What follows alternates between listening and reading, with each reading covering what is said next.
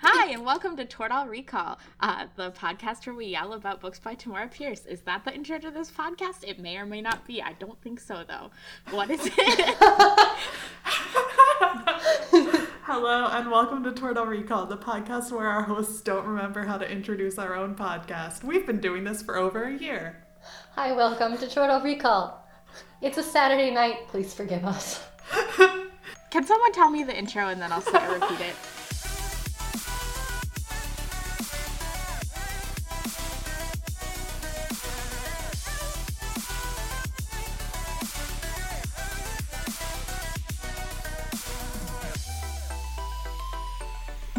Hello and welcome to Tortall Recall, the podcast where we read to blah blah blah blah blah. Hello and welcome to Tortall Recall, the podcast where we reread Tamora Pierce books and yell about them, and we record intros, and that's what we're best at. Um, anyway, um, I'm Grace, and my pronouns are she/her. And today, I would like to ask you the question that Gus jokingly posed in an email, which is: Imagine Cal, our girl Cal, uh, punching our arch nemesis Wyldon. Is that his name? In the face. What song is playing in the background? My answer is "Let 'Em Talk" by Kesha. Very Oh. good. My name is is Gus, and my pronouns are they them. And my answer to this question is the song Five Out of Six by Dessa. Very good answer. Uh, my name is Aurora. My pronouns are she, her. And I was really struggling with this one, with this one. So y'all forgive me. I think I settled on "We Are the Champions" by Queen. I was gonna say hmm. Killer Queen because oh. like good, but it, thematically "We Are the Champions" is better. I mm-hmm. like the classic. Yeah, that's definitely nice. like the John Hughes movie version mm. of that sequence. Oh yeah. Oh, absolutely, yes. Um, my name is Amy, my pronouns are she, her, and I would choose, my gut reaction was Hide and Seek by Imogen Heap. Beautiful, beautiful. Best answer. Beautiful. Good. Very good. Uh, guys, the energy on this podcast so far, man, it's rocking. Is it the normal energy for a podcast? No. Y'all are so tired. Yeah, I think Okay. we're all a little bit sleepy. Are you ready for some literary criticism? Talk about feminism. Do it now. Can I just reiterate that Wyldon sucks? This is good Uh, feminism. Yeah, no kidding. Uh, yeah. Yeah. So upsetting. I just wrote down quotes. I have like a full page of quotes of him saying terrible things, and I'm like, in what world is this acceptable? And I'm like, wait, it's not. Aurora, Yeah. Aurora, read us your slam book. My slam book. I mean, the first Yeah. one I think is like literally on the back of the book, but it's that girls are fragile, more emotional, easier to frighten. And then he goes on to be like, not as strong, tire easily, get knights killed. And I'm like, shove it, my friend. Wyldon, you're not my friend. Just kidding. I take that back. Yeah. Did you see the? Of course, you read this line. There's a line where he's where where they're like I don't remember who who says it, but someone's like. If, if there's a boy in her room, the door always has to be open. And someone's like, uh, she's a little young for that. And Wyldon says, in my experience, females start early. uh-huh, uh-huh, It's the worst thing I've ever read in my life. It's terrifying Oh because God. it's just creepy. It's a it's a threatening line, I would say, Yeah, and I hate it. I hate Uh, it. I hate it. I was viscerally uncomfortable. Yeah. Like she's like 10, 11, 10 or 11. That those ages are the 10. same because they're both incredibly young. because they're both a baby. Yeah. Yeah. Um, yeah. Ugh. Yeah. Anyway, I was about to say, wow, Wyldon is a really good villain, but he's not framed as a villain. We've already talked about this. No, he's not. Um, which is part of why I really struggle with this as a character because I think in some ways it's really demonizing the idea of these critiques by making it kind of like the most stereotypical version of this. Like she doesn't have to like and granted it's a book for kids, but there's not a lot of complexity in this, which has some benefits, but at the same time I feel like it's not the most nuanced way to portray uh, any kind of a gender dynamic. It's all like this built up bully of an older character, an older male character who she has to prove wrong. It's very simplistic uh, in a lot of ways. And then on top of that, we're supposed to kind of be like, oh, but we are fond of the establishment. The patriarchy could never be truly defeated. We must learn to accept it and become grudgingly fond of it. Um, and that's God. gross, and I want to throw it in the trash. Yeah, and you know what? I super don't feel like uh, tolerating well meant sexism today or ever. You know? Or ever, but especially now. Yeah. This was Right a hard minute. Book to read now. Mm-hmm. Yeah. Mm-hmm. For context, although, you know, this is like always true, it's September 29th today when we're recording this. I'm pretty sure it's just gonna keep being terrible. This will just be as just as relevant whenever this releases. Yeah, but Yeah. this is during the uh, media media coverage of the Kavanaugh trial. So, so for to timestamp a little bit, that's where I'm at. Mm-hmm. Yeah. Where I'm at is angry. Like angry and emotionally exhausted. Boy, Boy. Boy. what a light note to start our podcast on. Yeah. Um I have like a um like a segue sort of or at least it's related to Wyldon and like feminism and stuff. Uh someone on Twitter, I think it was Finnegan, uh was talking about um how these books uh how these books are how they have uh they show very um talk like toxic masculinity in pedagogy um and how like like the way that you can be a a teacher in ways that uphold toxic masculinity and kind of wanted to know our thoughts on that. Um and Wyldon's teaching style i would say is like Wyldon himself there are ways in which he is very he has just very blatant toxic masculinity that he uh, in in ways where he's um i would say especially his the way he approaches um pain and uh resistance to healing like Yeah. he doesn't want to be healed like his approach to that is a very um if, is an example i'd say of toxic masculinity Definitely.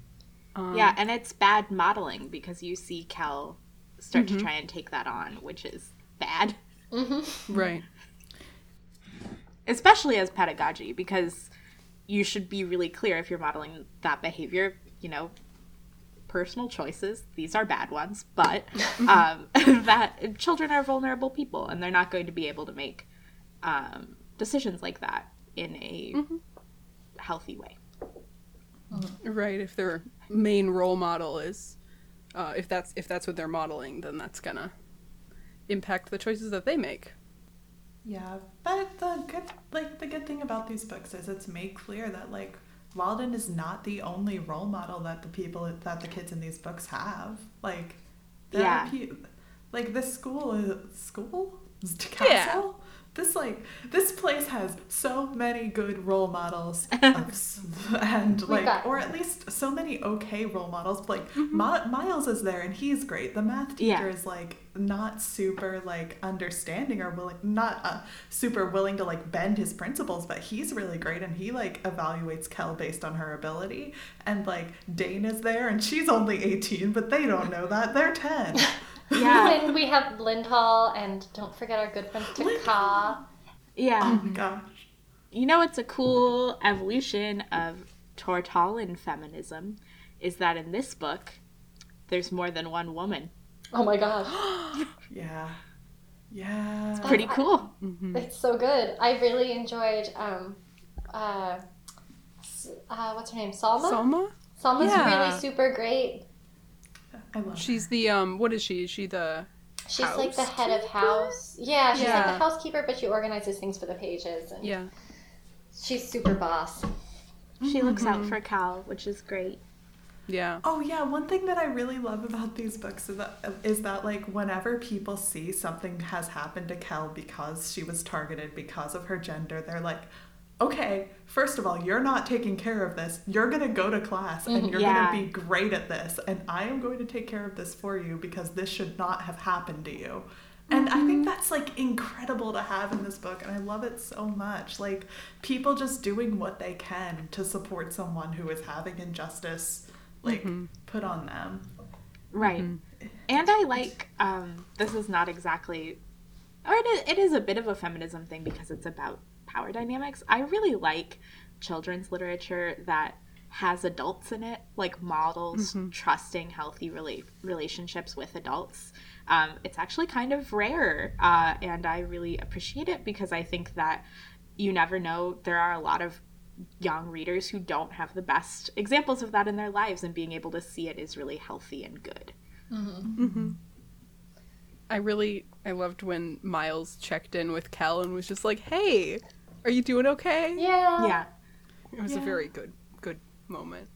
yeah, In addition to Myles being great, I was thinking of other uh, cool lady characters that we get.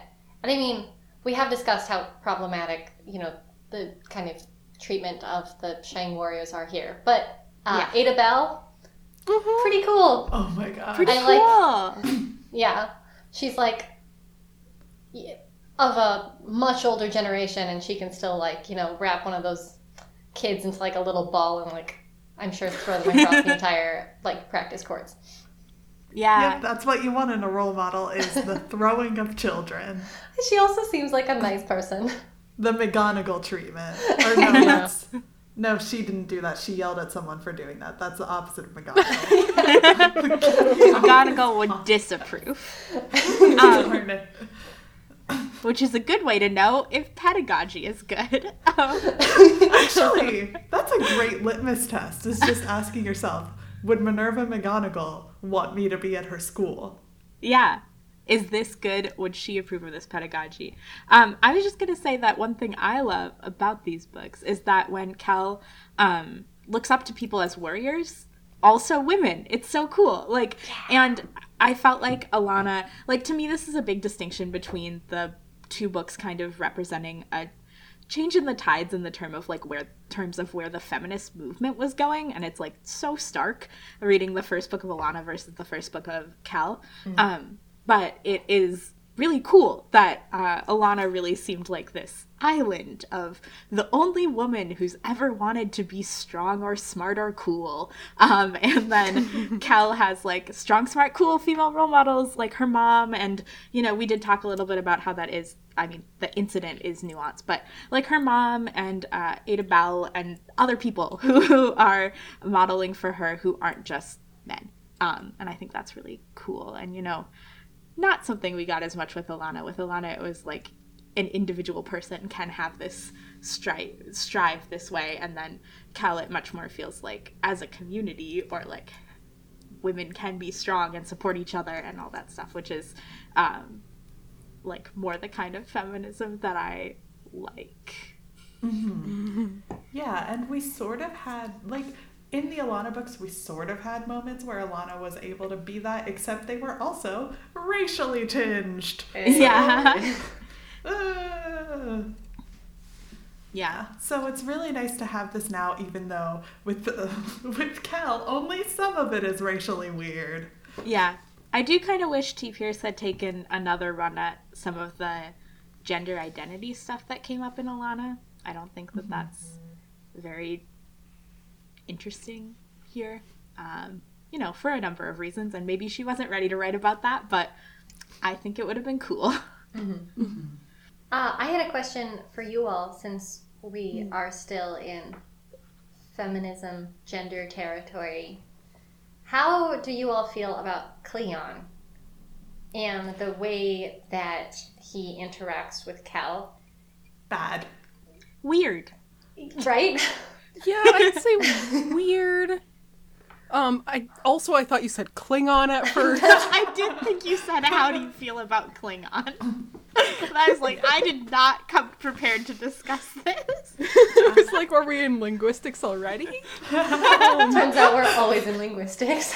We Oh, are. absolutely. Aurora read the Klingon edition of this book, so she didn't realize. Not standard. Just got Oh my confused. Gosh. anyway, I mean, uh, there was, you know, it's it's kind of this mix, right? Because he does, he gives her chores, and in that way is like treating her like a page in a way that other people aren't. They just kind of don't talk to her, so he recognizes her. But also, there's this whole thing with like uh, resorting to like these very. Um, you know these Floral. very yeah feminine stereotypes and referring to her as like Yeah. Peach Yeah, something like- whatever. Yeah, like if that weren't part of it, I would actually sort of be like, I would be like a little bit okay with it because it's like, oh, he's just treating her like he would any other page mm-hmm. badly. Bad Right, but he's specifically not. Right. I think we're Right. supposed to like him because he's treating her the same way. Is is if I had to take a stab at some authorial intent, I know we're not in that section, but mm. I don't yeah, I don't know about intent, but the way I read his interactions with Kel is that it's this this he's being enabled by the system, by the same system that allows Joren to just completely bully kids. Um and he's being enabled to, you know, just kind of like maybe pick on but in a way that isn't malicious you know Yeah. intention wise he's he you know to like pick on and sort of um you know interact with kel in a way that is you know in this way that winds up being very gendered and very um and uh, um maybe a little bit bullying or you know it's it's hazing it's part of hazing. Um so i don't know. I i think it's that's maybe one way to look at it. Yeah. Um and also just him just kind of be like being like entrenched in the traditions and the power dynamics but with not the same level of maliciousness. I think that we're mm-hmm. supposed to see him as a benign version of that or you can read him as Yeah. a benign version of those things, those dynamics, mm-hmm. but I don't really buy into that. I think that big brotherly teasing that's gendered and targeting mm-hmm. is is bad. um, Yeah. The same as Yeah. if it was pointed and more mean spirited teasing. He does get absorbed into the group, and I feel like after that, it gets a little less weird. But like, Yeah. Also, Cal does talk back to him and be like, "Hey, no." yeah. yeah Yeah, but she also like does everything that he asks of her. But I like to think that once he gets absorbed into the friend group, everyone is like, Cleon, stop. Like quit it. and Yeah. then he stops. That's what I like Yeah. to imagine about this good crime fighting friend group. Mm-hmm. I think we'll see more from him in the future, and then we can revisit our Cleon thoughts. Um, so that was talking about feminism, right? Wait. yes, Yes, Aurora. please. We'll Oh. never end this segment. It is kind of just the podcast. yeah. Yeah. Um, I have one last thing. I guess it's you could really put this anywhere, and it more has to do with this book, but I think it a lot of it plays into kind of where this particular point in these set of books, um, like where they fall with regards to like feminism and um, but I found this book to be like a very kind of both painful and on the nose example of the concept of privilege. Just in the sense that yeah. it's like very obvious how much harder Kel has to work and how much better she has to do than everybody else to kind of get the same things, but not even. hmm Yeah. Um, it's like you know a real good example, and all of you know a lot of, at least in this book, it's because of her um, gender. hmm Um, yeah. Yeah. Yeah. Yeah, like Alanna was still taking on an additional burden mm-hmm. when she was Yeah. in school and still like having to do the additional work of hiding her whole identity while she was there mm-hmm. all the time. That is true. But like Kel is being actively targeted because she isn't hiding anything and Right. it's awful. Like and also there are points where she is being put through things that like are clearly wrong and that she should feel able to bring up to other people but that she like partially through the weird the like sort of strange yamani things that are hap that sh- like this sort of strange yamani cultural raising that she had i don't know how to talk about it. But like they're partially it's portrayed as being through that but i think it's also that she doesn't necessarily trust anyone to really like be on her side with things. Mm. Like the like all the guys line up so that she can't get to the horses in time to get to a Yeah. horse of her size and then like also when Raoul, our friend, is like, "Hey, that horse is huge. Why did you give a that girl that horse?" Like Wyldon is like, "Um, she picked it, so Yeah. She had a choice between that horse and another terrible, worse horse. Yeah, so like maybe I'm doing a great job, Raoul. Did you think about that? Did you think about that? Have you Uh, considered that I do a good job in other places that aren't related to how I treat women? Did you have you considered that one time I did a good thing and therefore am beyond reproach ever? Yeah. no, and then there's also the fact that like Kel has the weighted lance, like the illegal weighted Yeah. lance. And, And she she just does- keeps doing that. Like Right, like that's absolutely the sort of thing where she could have gone to she pr- anybody. had proof. Maybe not Wyldon, but like literally even Wyldon, I believe. Right. And been like, hey, so I have this lance and it is weighted. Look. I can show you. And they'd be like, oh, let's get you a different lance. or they'd say she did it herself, you know? Like Oh, that's true, yeah.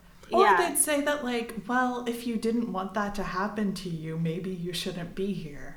yeah. right. Like I'm not saying it would have like everything would have been fine and great, but she did just go like instead of like thinking about like, you know, oh, like the maybe like I would have, you know, been maybe you know, maybe I could I could talk to these people but they would react badly. She was like, "You know what? I'm going to stubborn my way through this. I'm going to just I'm going to be better than everybody else because I have to be because I might as well be. Like I might as well just take this and use it to my advantage because she's extremely cool and mm. also very stubborn." But she's also being put through exercises that like grown like grown pages or grown squires do, grown knights do. Like Wyldon is intentionally putting them through exercises that are not made for people their age. And No. she is additionally on top of that being given this weighted lance that she's not supposed to be using and that no one is supposed to be using because it is heavier than a standard lance significantly. Right. And she also goes out and seeks out more exercises from Eda Bell and is like, hey, what can I do? And Eda Bell is like, let me teach you to do push ups. Right. And Kel's like, what is this? I've never heard of these before. It's great. Right. it's very cute. Yeah, It's but very- also like maybe the answer isn't always for the 10 year old to get jacked. You're not wrong, Um, Amy. You're not wrong. Yeah, you're not wrong. But I do think this is a good book to start a discussion because it happens a lot. It happens all the time. You know, if you've been mm-hmm. like an example that came up for me was like, okay, so say you're in a science class and you are the only non-man man in your group and suddenly you're supposed to do the same work as everybody else and write up the lab report. You did more work than everyone else, but you're just expected to do that, you know? So it's mm-hmm. invisible to us because it's our system, but mm-hmm. We can see this and we can see that it's unfair and we can look at it and say if people are disadvantaged around me they have done more work than i have done and i think that it's very fair for us to have to face that you know Hmm. Hmm. So I thought that's one thing this book did do well. Like, yeah Yeah. and especially at first I thought it was kind of on the nose, but this is a, you know, it is a, in fact, book for youth. So it is okay. it is for youths So Um, in hindsight, I think that's actually it was well done, yeah Yeah. given the audience. yeah but Yeah, I think given the audience and also just in general. Yeah, yeah and youths are smart. Like they, Yeah. I'm sure they can handle it in a mature way. um, yeah and youths should any of you listen to our podcast um, and we don't even say swears so you can We do Um, say swears. We But- bleep our swears and we forbid, the, and we have forbidden hyena facts that you can't even hear. Um, but should you listen to this podcast, if someone tries to give you a very heavy lance, say, No, I would like a light lance that will not cause me to injure myself. Yeah. Yeah, she could have injured herself. Also, I love Peach Blossom, but you're not like it's not your job to keep a horse alive. No, it Is is that- not. Like I don't It's- know a better way to say that. But That was a fun interwoven horse book. Mm-hmm. Very horse book. Cal is real rich. She is though. I think it is interesting. She's from newer nobility. Do you, she chatted with um, mm, Neal. So you know Neal is like of the fanciest, oldest houses in Tortall, and Cal. I believe her ancestors were merchants. Yep, that works. Maybe merchants. That might be a spoiler. I may have read that in the next book. Sorry, It's not a spoiler. it's, It Um, wouldn't be a spoiler. It's not a spoiler if it's not important. it changed my entire understanding of this first book. See? Um, Told you. Sorry about that. Aurora, you ruined Amy. Um, oh, I think these books also is when they really start putting more of a critical eye towards kind of uh, class relations and class in Tortall, which is delightful Yeah. and refreshing. I think I, I'm not sure it goes hugely into it in this book, but No, but there is way more of a focus in this book on just the on like Salma and That's Gower and just the people Yeah. who are Mhm. you know the people who Kel interacts with who aren't nobility and who are you know um, part of the staff of the castle. yeah, and they Yeah. get nice things like names and backgrounds and Wow. person exactly. Personalities, dialogue. Um, Yeah. Yeah, which is They're actual characters. It's really interesting and cool. yeah, no, Yeah, and we get great. a little bit more of an we get a little bit more of a look into how the palace functions Mhm. um and how like you know I, I think they talk about her going to the tailor and getting you know her outfits and clothes and things you know it's just i think it's a setup for l- the later books being also a lot more into class which I'm really excited to get to. I think that we had talked about how it was a pretty flat picture in Alanna, and it will be Mhm. good to go a little bit deeper. Um, yeah, especially when you write about knights. I guess you kind of inherently write about titled nobility, right? You can't be a Mhm. knight if you're not part of that. right. Um, Mhm. My phone is going. i mean Uh-huh. in my understanding of knights which who knows how accurate Which, that as is we've to established, just across the board, very limited. Could we look it up at some point? Probably. um, Cat, no. Hey, hey, do you want a meat stick? Good boys can have meat sticks. I'm good boys get off the couch. this is all staying in Remember, kids, good boys can have meat. Meat sticks. I have to go get him a meat stick now. okay. Bye, Grace. okay Oh my Meat goodness. stick is maybe more cursed than what I was gonna say. So our next segment is going to be um, about what we think about the linguistics in this podcast. This is my NPR voice. Um, so we're going to do some very fast linguistics. We wanted to talk a little about, bit about the uh, soldiers using sign language um, and how it's not a true signed language, which is something that three fourths of the people gathered here today are super passionate about. like cool that they use hand signs. It's like very convenient. Um, but yeah. If so do catchers. So so do catchers. Yeah, for it is it be oh my god a, a full language, it has to express well, has to be able to express everything, not just, you know, where troops are moving and uh, Mhm. things like that. And, you know, has to have a full systematic Grammar. grammatical system. Exactly. Um, does the book describe it as a language I don't think so, but I feel like it's one of those things where you would see it. Mm. By by you, I mean like that that general nebulous term you. no would- you mean me the layperson who doesn't know things about sign language Oh. well, one could see it and be like, "Oh, cool, sign language. They're saying stuff with their hands." Um, Mhm. But they do, you know, it's kind of like using like a thumbs up, except like an expanded version of that. Um, Yeah. But it's cool, like super handy. Um, Handy. the whole. Ho ho ho. But yeah, in any case, Yeah, but that's a really common misconception, right? Like a lot Yeah. of people don't know that signed language, such as like American Sign Language or the many other sign languages that exist in our world, Mhm. of the real world. Um, they are like totally real languages. They can express most concepts with like a lot of alacrity to equal degree uh, to a spoken language. Um, And when you say most concepts, you mean that in the same way that most languages can e- express, express only most concepts. Right. Yeah. Yeah. Right, not in contrast to other languages. Correct. No, like Yeah. in an equal degree to, Mhm. to other Mhm. languages. Yeah. fully express it. Yeah. And also like sign sign languages are not spoken languages but made visual with your hands. They are their own languages with their own distinct grammar. Yeah. Yeah, American Sign Language is completely separate from English. Like, Mhm. you know, little relationship. Yeah. It's actually very close to French Sign Language. Which is pretty cool. And British Sign Language, not even related at all to American Sign Language. And I Oh, love it no, a lot. no. no. It has a two handed alphabet mostly. It's just inconvenient, but It Cool. seems But- very inconvenient. That confuses me that people put up with that.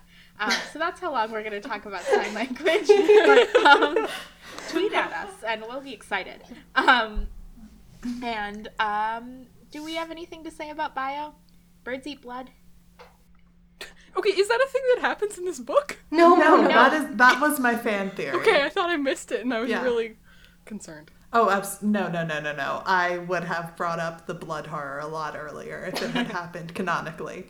Um, no, I was just thinking, you know, how Daine, when animals hang out with Daine for a long time, they become smarter, but when animals eat Daine's blood, they become way smarter. Smartest.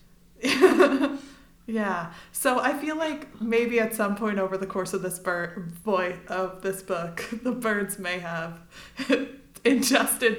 This is not a good thing for me to have brought up. It felt good. Um, um, um, big brain, little brain, exploding brain meme, except amounts of Daine blood. oh my god. Proximity to Daine, the me. Ugh. Uh, You know what this and- podcast needed was more audio explanations of visual memes. Always. Um, Absolutely. It also needed more of me saying incredibly cursed things, but like in a cheerful voice. yeah, like when you said that they didn't do anything with the skin. I think about that every day. I'm so sorry, but I still feel that strongly. what are the other sections? Friendship? Friendship. I love friendship. In the Queen's Riders segment. Yeah, don't you love this group of crime fighting friends? So much. It's a regular Gotham Academy over here. That reference is for you, Abby. Aw. Um, but no, it's so great. They are just yeah. Here's the Queen Riders section. Don't we love the mini Queens Riders? Kel and her friends. Initially just Kel beating people up, but then her friends help. Mm-hmm. My favorite part is the, that it gets to the point where there are so many friends in the crime fighting group that everyone else is just like, I guess I'll stop being in a gang now. Yeah, either I have to join the crime fighting group or I have to quit beating up, I guess. yeah. like, it's just so nice though. Like, it's just so much like, yeah, okay, I will help you fight crime, friend, because I trust and admire you. And also, you're 10 and you're braver than any of us. I really liked how I think it was Merric um started out this book. He started out this book being kind of an antagonist to Kel. Um like he you know he he was kind of cruddy to her at the beginning and kind of sided against her cuz most people did, everyone except Neal. Um and and but it was like a point that he did um and that he treated her kind of badly. And then at the end you know like by the middle to the end of the book he was one of her friends in the friend group and they were friends. And it's just like yeah you know what? Sometimes that's how kids make friends you know? Yeah. sometimes that is how it happens. You make friends with people who were mean to you and it's just like then you know and you can move past that. It's not like it's it's never like oh kel has to forgive merric. It's No. just like they're friends now Yeah. Yeah, sometimes kids are bad at being nice. Mm-hmm. yeah Do you all remember the part when, you know, uh, I think Kel was about to go on another, like, she was going to sweep the place for the big bad bullies. And Neal came out and was like, What are you doing? And they were having this big conversation about bullying, like some serious business. And then he's like, Why didn't you ask us for help? And Kel said, I didn't think you would give me any. And then Mer, I think it's Merric, one of those kiddos, is standing in the door and is like, What? Like in a, We would have helped you. And I'm like, Ah. What good friends you are. Go running with her down the halls. What a good friendship moment. And that they just like patrol the school together. I Mm-hmm. really love that. I also just like I sort of love any time in any media where someone where someone's friends are like, "Oh no, you oh, you need me to tell you that I'm your friend. I am your friend." Mm-hmm. Yeah. Because I have been the person who's like, "Are we friends?" Like, are are we friends? Can I ask you anything? like, and it's just nice. Like it's just so nice to see that and nice to see people like learning how to articulate their feelings of friendship to one another. Mm-hmm. Yeah. And like learning that you have to do that. Yeah, and Yeah. like mm-hmm. before Kel is called to Wyldon's office for the, like the last time, another one of her friends, whose name I also don't remember because they're not Neal and, and whatever, uh, like gives her like a little weird Yeah. friend side hug, and I'm like, that's adorable. and it's so cute. Yeah, I just love I- how you know they come and they support each other in so many realms. It's not even like them running through the hallways. They help each other with like math. Yeah, And- they, they're They're a study buddies. group. They're crime fighters and a study group. It couldn't be better. It's so cute. And I just love the message that like, you know, we get the initial we get the initial Gryffindor message of like Kel goes out there and she punches and she doesn't win, but she sure did punch. But then we get the secondary, more important Hufflepuff message of true strength comes from asking for help from your friends. And Yeah. I love that. I love it so much. The the friend who gave Kel an awkward hug was Seaver. Nice. Oh, he's a good one. Yeah. Yeah, it's so cute. Some good boys. And I do, I mean, I liked Alanna's friends a lot, but I just feel like we are getting a lot of personality out of this group of friends. Um, they've, like, I don't know, just more involvement, and that's a lot of fun. Especially Neal. Yeah. Boy, love Neal. I know we talked about it for a while last episode, but it's really good. There's always time to love Neal, I think. It's always Neal loving hours here. Yeah. He's just a cutie, and he has a lot of funny jokes, and he helps Kel a lot, and he helps Kel learn um, how to be, like, strong in that way, in the asking for help way. Yeah. Yeah. You know who also is a really good friend to Kel? Who? Our good friend, Peachblossom. Animal Yeah. friendship time is a time to talk about the animal friends. Animal Oh. friends. Oh, I wanna I wanna give one shout out in the regular Queen's Riders friendship, mm-hmm. the non-animal friendship, and we can move right on to animal friendship, which is our good big friend Raoul is in this book. book. I love He's not a particular. He's not very into friendship in this book. It's not a friendship mm-hmm. book with Raoul, But, but that is a man who is shaped like a friend. okay. But we can go into animal friendship. Animal friendship. Real life animal friendship. Gus, I'm very sorry if it made loud noises when I hand fed my cat beef jerky during this podcast. he earned it Okay. by stopping Okay. scratching the couch. Animal friendship. I love Peachblossom. He's very good. And I just feel like, you know, best horse. Because, like, Mm. yeah, Kel, like, puts in the work for him and then he helps her out. And that's really cool. And, like, you know? When she's doubting herself, he'll like Yeah. he like literally tells her, "Don't do that, doubting. You believe in Yeah. you." And he's like there to he like protect her with his big horse body. He's such a good good horse. Hey, Aurora, you know about horses. Yes. What does it mean for a horse's mouth to be hard? Oh, um, that means that so you know, you put a bridle on a horse with a bit, and the bit's that metal bit that goes in their mouth that you pull on when you want them to stop.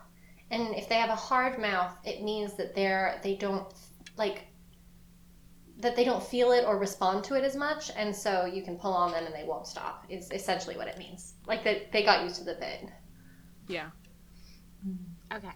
So Yeah. somebody was too hard on him, and now he doesn't listen mm-hmm. as well. Yes. Mm-hmm. Wow. I love this too as like a little bit of a discussion of trauma and like, Mm. you know, acknowledging people's limitations because of what they've been through. And by people, I mean horse, and by horse, I mean peachblossom. But it's very cute and good. No, and the whole interaction between Daine, Kel, and Peachblossom, and the way that Daine says, "I won't change him for you." Mhm. Um, you know, you have to take him as he is, and then you two Yeah. can negotiate that. Um, yeah, It's so good. it's so good. Teaching, working with Peachblossom on his own great terms. Oh, and we forgot about our our hostler friend, who we do like, and is a human. Oh, yeah. I guess Stefan. Yes. Stefan, he's a good I man. like him. I was glad to see him Okay. again. Like he's Yeah. great. he's great. Where's Onua? Like where's my good friend Onua? Oh, Oh, that's true. that's yeah. true. where is she? She's cool. I miss her. I mean, realistically, she's probably out, like you know, getting horses for the queen's mm-hmm. riders and stuff. But yeah. bring her back. Where is my friend? Yeah. Yeah. And there are birds. Not a big bird kid. So if somebody else wants to talk about birds. I'm a pretty big fan of birds, just as like I like the way they're shaped. I like them. Amy, do you like birds? Do you want to talk about how much you like weird birds? I really I really like weird birds. Lately I've been drawing a lot of weird birds for a podcast that does not have that many weird birds in it. Anyway, but yeah, so she just has all of these sparrow friends and she always picks up bread for them, which you're really not supposed to feed birds that much bread, but like she's doing it and the birds love her for it. And the birds, I like I believe in my whole heart that Da- that Alanna told Daine, "Hey Daine, this girl's going to be here. She is not going to be supported by the system. Help her out, like be make sure she has someone to talk to." And Daine said to herself, you know who I think would be a great friend is birds. and then she told some bread, some birds, "Hey, go up there." And those birds are there because of Daine. I believe that. I cannot be changed from thinking that. I really believe you. I love that as mm-hmm. like a, a backup. It is very Daine to just be like, you know, I won't go up there and say hi. Birds would be better. what could be better than Who birds? doesn't love birds? What would make you feel more supported than birds? and meanwhile, Kel just has like all of her fake cat figures. Like that could have backfired. Mm. Mm-hmm. Yeah. It could have backfired. I do like her little cat figures. It's cute. Mm-hmm. That's kind of mm-hmm. like an animal friend, except a belonging. She gave Neal one of the cats, and he just came up and was like, "I love that cat." Thanks for the cat. And the No, he gave her. specifically said he loved the cat. Neal is not afraid to love cats. No. I like how cats are like a, a metric of like character in these books. Like if you like Yeah. cats, mm-hmm. you're a good person. If cats don't like you, you're probably terrible. Hashtag Duke mm-hmm. Roger. If you are a cat, you are probably upholding the patriarchy.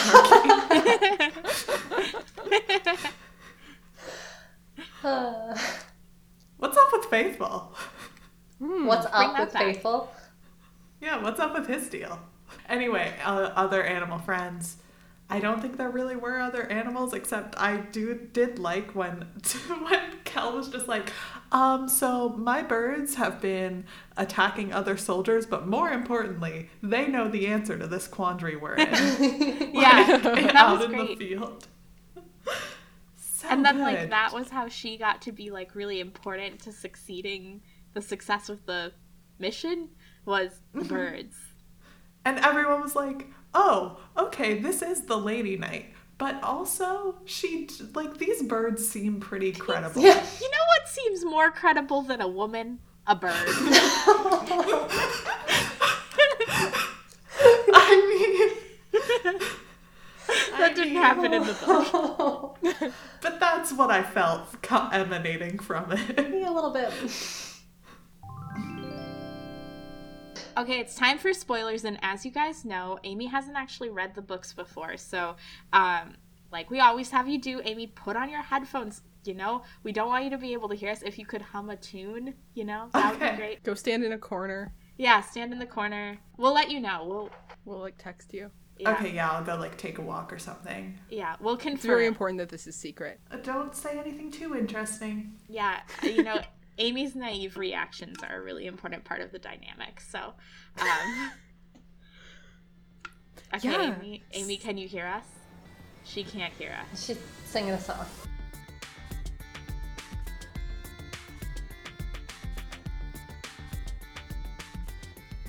She's singing a song. Okay, most important spoiler, guys. Aurora, do you want to tell us about the spoiler? Oh, okay. Yeah, so guys, if you recall from later books, Alanna is the one sending those gifts to Kel. You never would have guessed, right? You know, I was I had shocked. I completely didn't remember. forgotten. I had forgotten. Yeah. Yeah. Yeah. So, so Well, that's a the huge spoiler. Amy's never gonna figure it out. Amy's never gonna figure it out.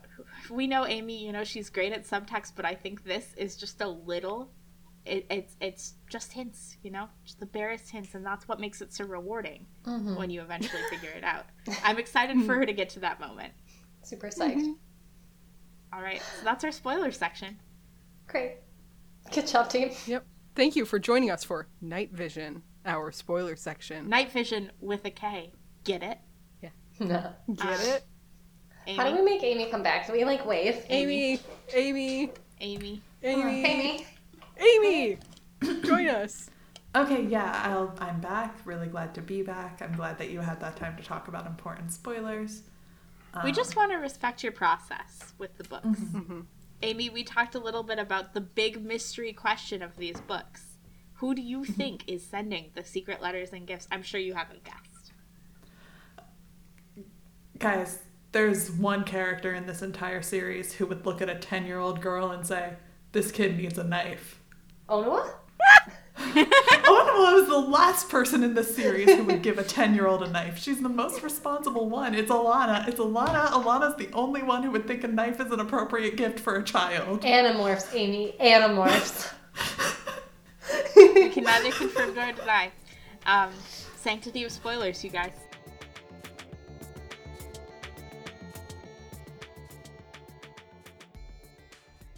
Um, all right, so now we have some palace gossip, um, and we're going to talk about um, a question that we had gotten through our Tumblr, right? Yeah, Tumblr and then I think email, right? Yeah. Okay, so um, as you guys know, you can find our Tumblr at totalrecall.tumblr.com. Look at how I remembered that. Are you impressed? I'm Um, so proud of you. and you can email us at tortalrecall at gmail.com. Please do. We love to talk to people. I think Aurora, do you have the thing pulled up or? Um, I do have the email that was sent to us and Mhm. the document that was attached. Um, it's very long. We probably shouldn't read the whole thing. no, no. Though I would like to say I truly do appreciate like the time and thought and Oh, really Yeah, intelligent much. commentary that um, that went into this email. And while we will not discuss all of it on the air, probably due to like time things, um, uh, you all wrote some really good stuff, and we are all looking forward to going through it. Yeah, and we so appreciate your input because it leaves us like better informed and more able to have good discussion. Um, because our perspective is really limited, and that's why we really value hearing from you. hmm These are two friends that uh, kind of had a discussion about some of the issues of um, the treatment of uh, the Yamani in these books and how it reflects on kind of immigrant experiences and representation of things that are um, kind of analogs to like East Asian countries, etc. Um, and so these two friends came together to talk about this, um, and we're if it's okay with you all, going to specifically talk about uh, their discussion of the kind of be as a t- be as a stone part of um, Kel's uh, character development, and so our readers who are Rosen, Roses and Railways on Tumblr and Bucky Bateness. Um, I'm sorry if I'm. I think I'm saying those okay, but if not, apologies. Um, we do have listeners, not readers. But continue, please.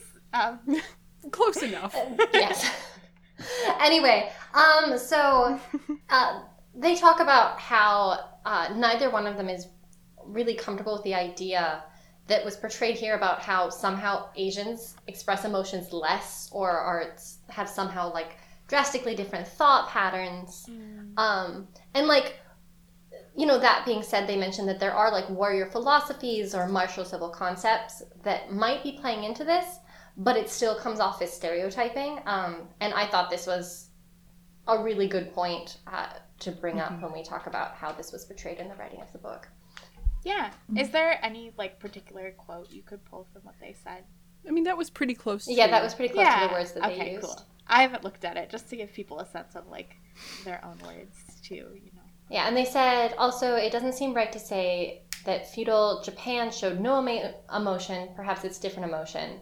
Besides, it's not as if European medieval courts weren't stuffy or ritualized in their own way, which is a good point.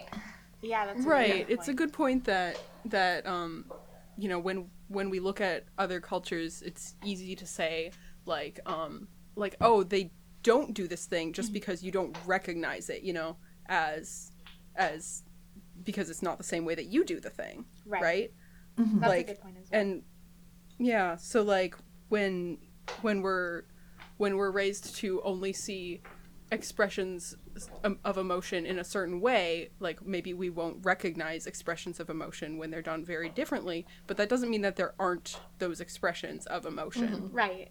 And I yeah, think as and well. that's Go ahead, Amy. I was oh I was just going to say and that's like a major weakness of writing about East Asian people without asking East Asian mm-hmm. people anything Right. and instead going off of books which are often written by like white anthropologists who mm-hmm. are going to go into it with like white European ideas of what other people are doing and are going to interpret it through that lens. So like you have to think about where your research comes from and you also like maybe should let East Asian people talk about their own culture. Yeah, or draw from personal narratives too. Um, Yeah, and I think our listeners too are kind of talking about the idea that like when you are looking at that that training or that idea of being really really disciplined, that's not the general people or the general culture, right? It's like specific schools of thought that are very involved and broader than just that idea. Um, so when Kel maybe is part of one of those schools, it seems like she is getting some specific training and guidance, but then she keeps referring to just the Yamani instead of talking specifically about where she's learning that or why it might be a specific teaching or something like that. Like there's again, like the nuance is just not there, which um, I think this listener um, or these two listeners pointed out with like a lot of um, good examples and, and authority. this is a really good this is a really good um document and maybe we'll do something with it. Maybe we'll Yeah. see if we can post it somewhere but I um think that would be great if we are able to like reach out to them and put it up on our yeah i'll or see if we can yeah. But i wanted to um, mention this other part which is um, one of them is a former european history major um, and uh, does not feel that the way that Tortallans, for example, Wyldon calling Yamanis barbarians, I mean, sorry, barbarians, woo, uh, accurately reflects actual diverse relationships between Europe and different quote unquote other countries. Um, and that, you know, they weren't that you know, in in Europe, um, in the Middle Ages, um, and obviously this is a large period of history, but um, the the Far East, uh, you know, the quote unquote Far East is treated very differently than the quote unquote Near East right. um, and that often um, the Far East was seen as, in some ways, like more enlightened um, than, um, you know, than Europeans in some ways, Right. um, and that that is otherizing and um, still bad, and the the only way to maybe. Right. It's it's yeah, it's exoticizing and when we only show um stereotypes, when we only show certain stereotypes, like the bad stereotypes as being bad, then we're ignoring the ways that, you know, um kind of putting people on pedestals or exotic exoticizing people can also be bad. Yeah. Um yeah. Anyways, they said they thought it was a little bit of a sloppy treatment of race relations, and I would agree. Mhm. I sure would agree. Also, I don't. Yeah, I don't much love you know just reading people referred to as bar- as barbarians, but you know, no. right? And like we talked about, like the same time we're talking about like Wyldon being, um, kind of, what would you call that? Like redeemed for his treatment of gender. Mm. Like his treatment of Mm. race is all wrapped in, up in that as well. Like he has a lot of unacceptable Right. views, and those are all equally, equally, or you know, even like more so unacceptable to redeem blatant racism. You know, like Yeah. that should make him in, uh, in many ways, like an irredeemable t- character without a lot more discussion. Right. Yeah. No, his views on race are awful, and I don't know that those are ever addressed. I mean, I'll have to keep an eye out for it because I don't trust my views of ten years ago. But Spoilers? my reading. He doesn't get Yeah. any better. well, no, no kidding. Okay, Sorry, Amy, Amy. plug your Great. ears. That's a real No. spoiler. yeah, retroactively plug your ears. Amy, erase Yeah. your memories. Yeah. Oh, okay, already done. Where are we? Um, all right. Uh, well, that was what, like we said, we really appreciate hearing from people. Did we have something from the email as well? Oh, that, that, That was, was from email. the That email. was it from the was email. communication via Did both we have- Tumblr and email. Something else as Oh. well, or are we? we're Nope. All right. Um, do we want to address where we gonna? We don't have a list of people from Tumblr. Are we just gonna say like Uh, we thanks don't. everybody for interacting with us on Tumblr? Yeah. Uh, Cool. I'll do that. if you've interacted with us on Tumblr, thank you so much. If we've not gotten around to replying to you on Tumblr, we're very sorry. Tumblr is just like an awful place to respond to messages on. yeah. It's just its messaging system is terrible and it makes it extremely hard for us to respond to things on there. Yeah, and we're very sorry. Yeah, it's a little more more poorly um, addressed than our other social media, but it's it's not due to lack of trying. Like it genuinely is very difficult to keep track Yes, of things. we- We love hearing from you. Don't feel like you're bugging us if you want to send No, us never. the same message on a different platform. yeah, or you know send it to us again if you think that we you know should really see it um but um we appreciate hearing from you we sure do. Um, yeah, if you want a quick reply, try our try our Twitter, and if you want a detailed reply, try our email. And if for some reason you're already on Tumblr, I guess you can try our Tumblr. Um, that that accurate? we Yeah. occasionally respond to things on tumblr Especially if it is a meme of our show. Oh, we love. oh my god Can we have more memes? Are we allowed to ask for things? I would like to. I don't want to be us the only person who makes memes of our show because that feels like maybe something someone else who's not on the show should do.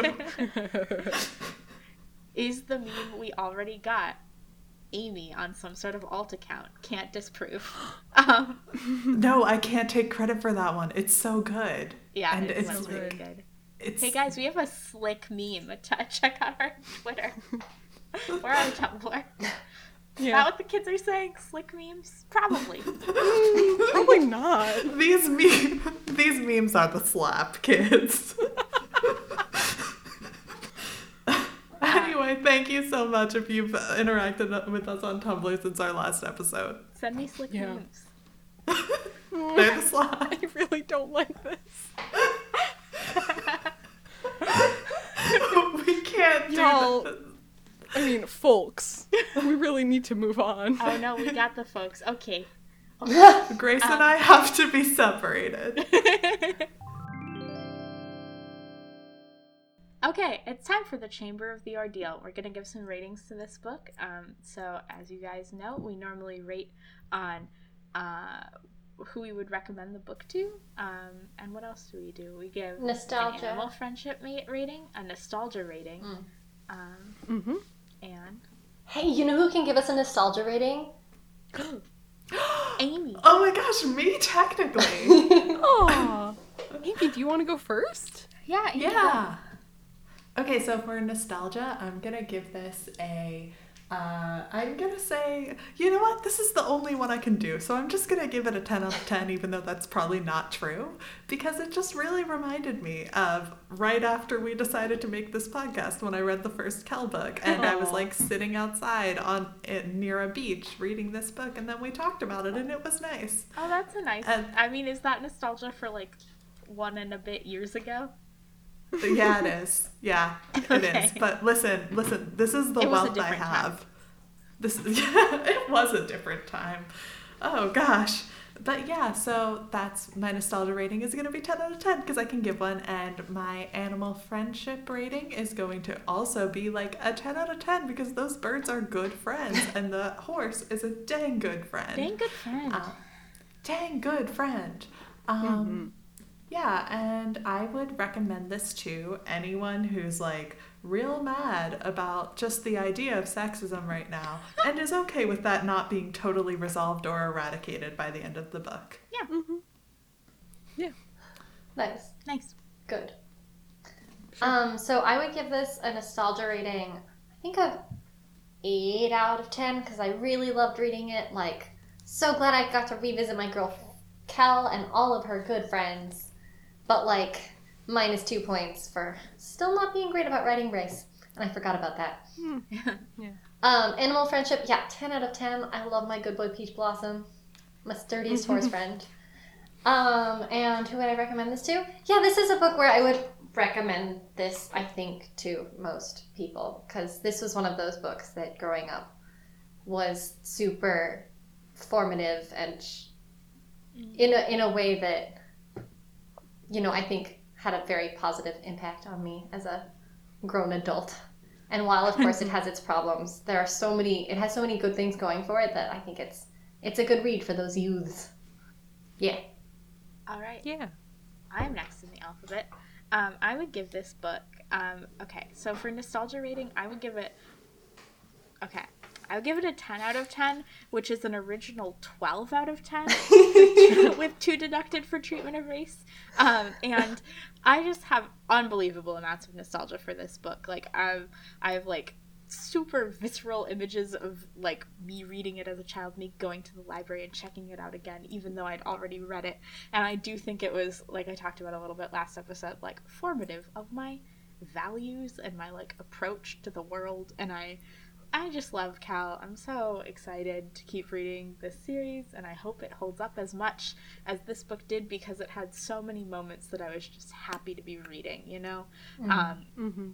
with the friendship and the um like some of her triumphs are just so good um and animal friendship i would give 10 out of 10 you know good horse i'm not personally a fan of birds as i've expressed a number of times but these as far as birds go pretty good and as far as friends go these birds are top notch um, um, I would recommend this book.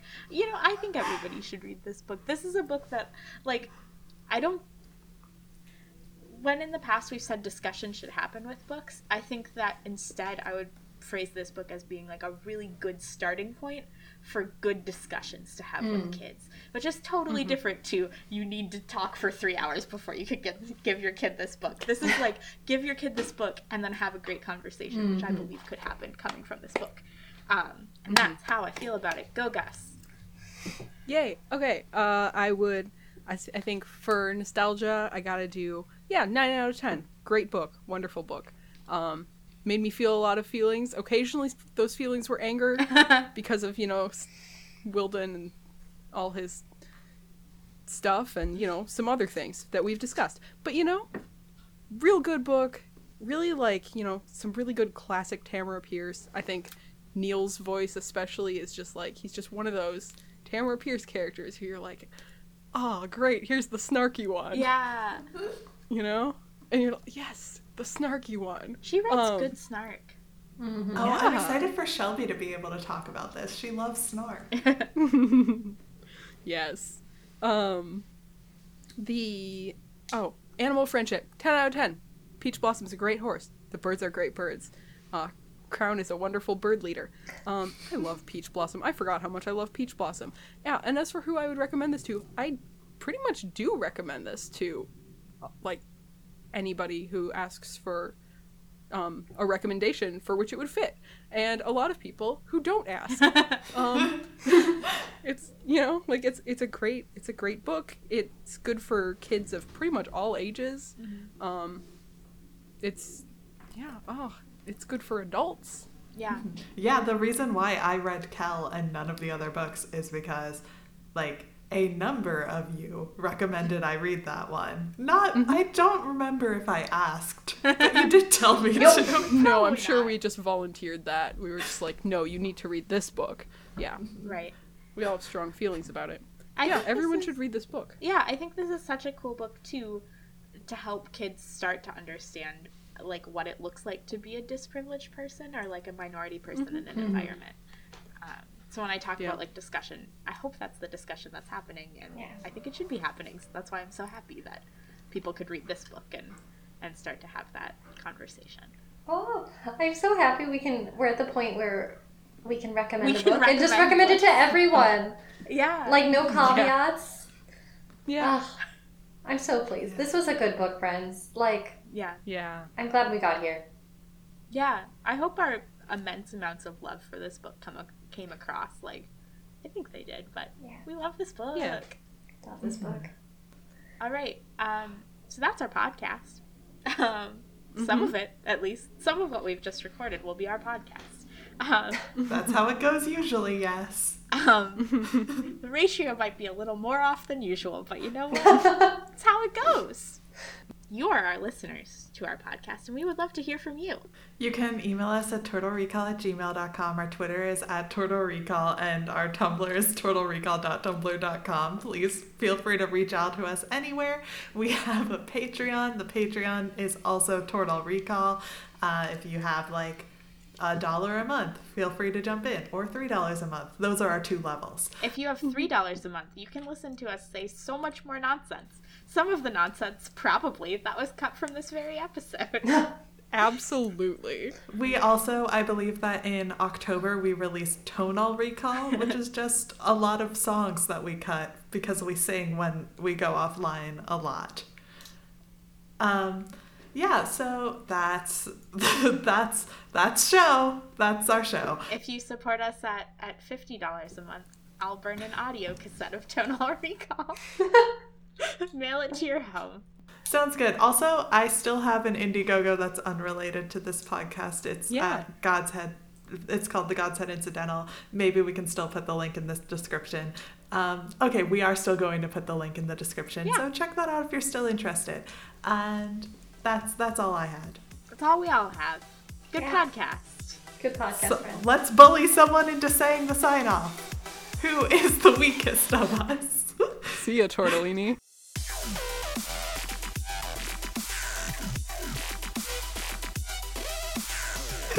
It's your oh, Gus, you're stronger. Gus, you're you're stronger than anyone here. Gus knows the truth, which is that we must say the sign off to be free. That's true. My wings! Mm. My wings are back. Goodbye. I'm finally free. Should I stop recording? Stop recording. I can go home. Yes, we can all stop recording.